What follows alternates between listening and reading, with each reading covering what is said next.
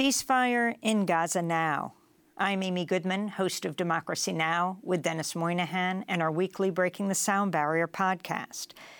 The death toll in Gaza continues to climb as Israel inflicts collective punishment on the 2.4 million Palestinians trapped inside the occupied enclave, the world's largest open-air prison.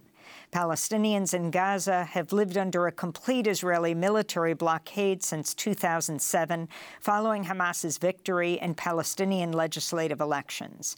Since then, Israel's decided how much food, fuel, and water gets into Gaza and completely controls the movement of Palestinians in or out of Gaza in a system of control that Human Rights Watch and numerous other organizations have called apartheid.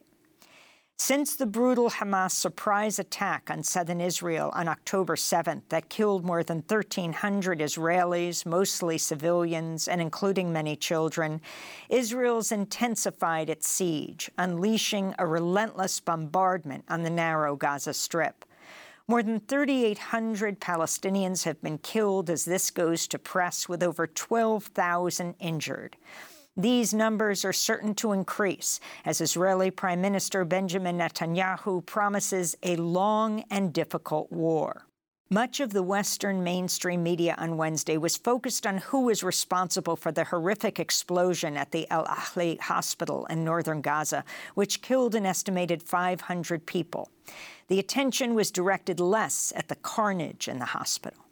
Given the apparent scale of the explosion, responsibility was first widely believed to lie with Israel, which has a vast arsenal with numerous types of bombs, missiles, and other munitions. While en route to Israel, President Joe Biden and Western mainstream media almost immediately embraced the Israeli military's explanation that the explosion was caused by an errant Palestinian Islamic Jihad missile. Forgotten were the thousands of Palestinians already killed by the more than 10 days of Israeli bombardment and the unknown number buried alive or dead beneath the rubble. The atrocities are beyond description. Mustafa Barghouti, Palestinian physician and General Secretary of the Palestinian National Initiative, said on the Democracy Now! NewsHour. We are subjected now as Palestinians, not only in Gaza, but also in the West Bank, to horrifying war crimes ethnic cleansing, acts of collective punishment against the population of Gaza, where civilians are dying because they don't have water, they don't have electricity, they don't have food, they don't have medicines, and an act of genocide. Every five minutes, a Palestinian is killed in Gaza. Every 15 minutes, a Palestinian child is killed in Gaza. And it goes on. Across the Arab world, as well as in the United States and Europe, the protests are mounting. From Ramallah in the occupied West Bank to Amman, Jordan, to Baghdad, Iraq, and at the U.S. Capitol in Washington, D.C. There, a Jewish-led protest organized by the groups If Not Now and Jewish Voice for Peace brought thousands out to demand a ceasefire. 300 protesters were arrested inside the Cannon Rotunda. Among those who attended the D.C. protest was Amira Hass, the renowned Israeli Jewish journalist with Haaretz, who's lived in the occupied territories for decades. The daughter of Holocaust survivors, she said on Democracy Now! she was there as a Jew, not as a journalist.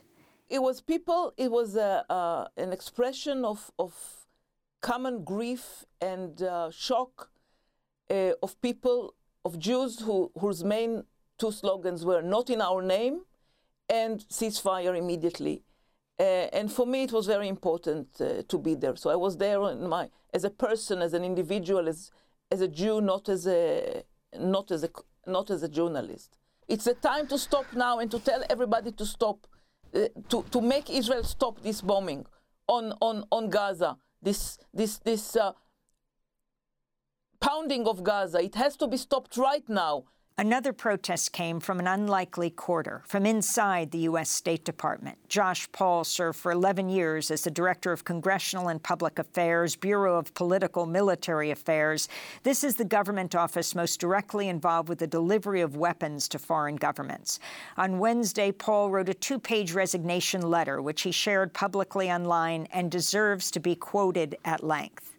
Quote, We cannot be both against occupation and for it. We cannot be both for freedom and against it. And we cannot be for a better world while contributing to one that is materially worse.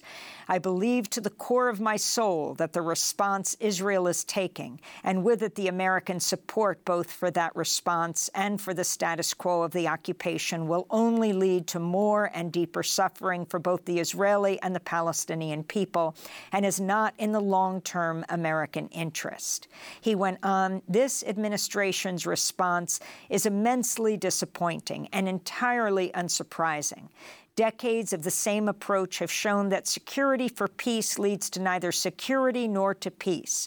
There is beauty to be found everywhere in this world, and it deserves both protection and the right to flourish, and that is what I most desire for Palestinians and for Israelis. He said, the murder of civilians is an enemy to that desire, whether by terrorists as they dance at a rave or by terrorists as they harvest their olive grove.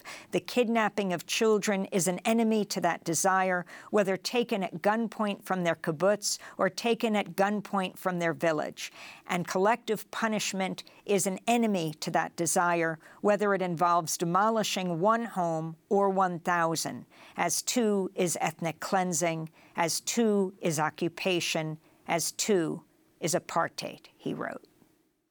I'm Amy Goodman with Denis Moynihan.